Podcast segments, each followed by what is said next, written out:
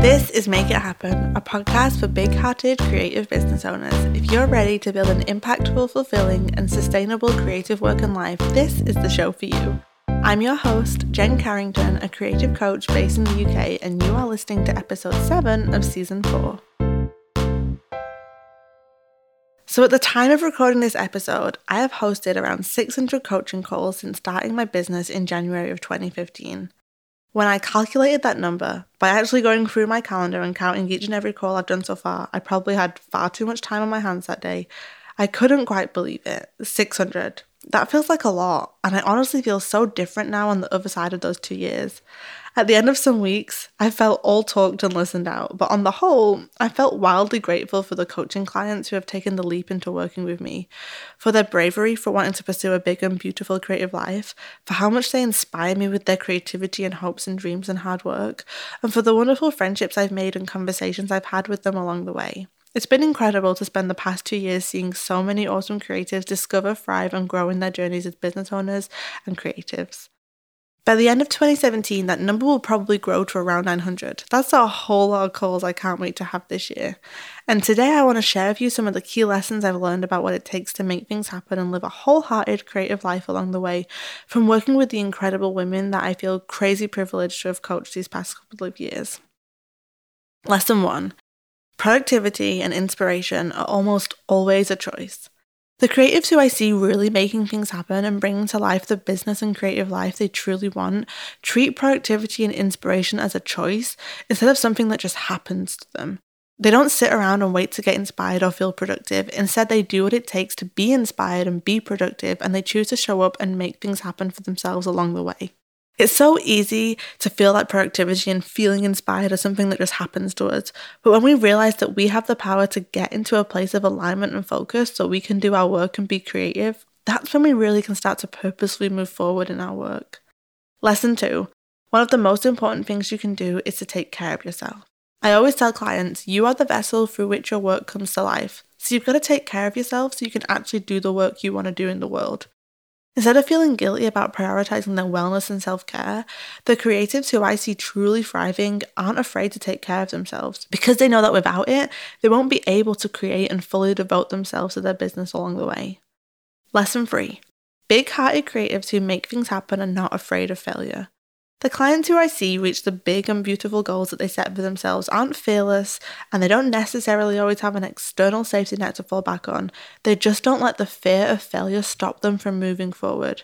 Failure to them isn't the end of the road, but instead just part and parcel of this journey and something they will always be able to learn from. They don't hold too tightly onto outcomes, and instead they just do the work, learn from every experience, and pivot and evolve and keep on moving forward every step of the way. Lesson 4 Big hearted creatives who make things happen do not tie their self worth to their work. One of the most dangerous things I think we can do is think that our self worth is defined by how much money we make, how successful we are, by how productive we are each day. This is a battle so many of us can face, and I found that the creatives I work with who move forward and live meaningful, impactful, and joyful creative lives are the ones who don't tie all of their self worth to their work. Their business is a part of them, but it's not everything about them. They don't see their business success and failures as a definition of their worth or as a full reflection of who they are as a person. And instead, they've done the work to build a healthy and productive relationship as a business owner. Lesson five big hearted creatives who make things happen take responsibility for themselves. When we project responsibility onto others or blame others for our failures or expect others to do the hard work for us, we steal from ourselves the opportunity to really see what we're truly capable of.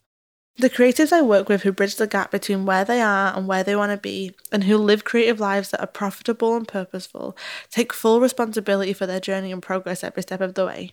Something I shared in a blog post last year pretty much sums up what I've learned about this lesson perfectly. To quote myself, the only person who can do the work to bridge the gap between where you are now and where you want to be is yourself. We blame circumstances outside of our control, lack of motivation and inspiration, too much competition, not enough time, and lack of support for why we've not made happen what we say we're aching to make happen. But I really believe that what we're able to do with the cards we're dealt with in the moment we're in says so much more about us than what we're able to do when everything is all lined up exactly the way we want it to be. No one else can do the hard work for us. It's no one else's responsibility whether we make our dreams come true or not. Luck and right place, right time will always play a part in this, but we cannot take advantage of the good luck and opportunities that may come our way if we're not already wholeheartedly showing up and doing the work. The minute we take full responsibility of our journey, that's when we can truly thrive in it along the way. Lesson 6 Big hearted creatives who make things happen listen to themselves. I found that creatives who trust themselves, listen to themselves and their intuition, and don't always just look to others for guidance and clarity are the ones who are able to make things happen in a more joyful, purposeful, and proactive way. I always tell my clients when we first start our work together that I coach from a core belief that they are the expert in their creative lives.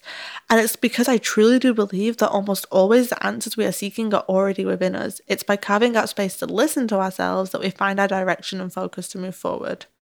Lesson 7 it doesn't matter how slow you go as long as you do not stop. I see creatives over and over again beat themselves up about not moving as fast as they want to. They judge themselves against other people's pace and tell themselves that they're not good enough if they're not able to keep up. I like to remind them of a quote from Confucius that says, It doesn't matter how slowly you go as long as you do not stop. Sometimes, due to health reasons or having day jobs that help pay the bills or family responsibilities or anything and everything that life can throw our way, we don't have the freedom to only focus on our business and creative work alone.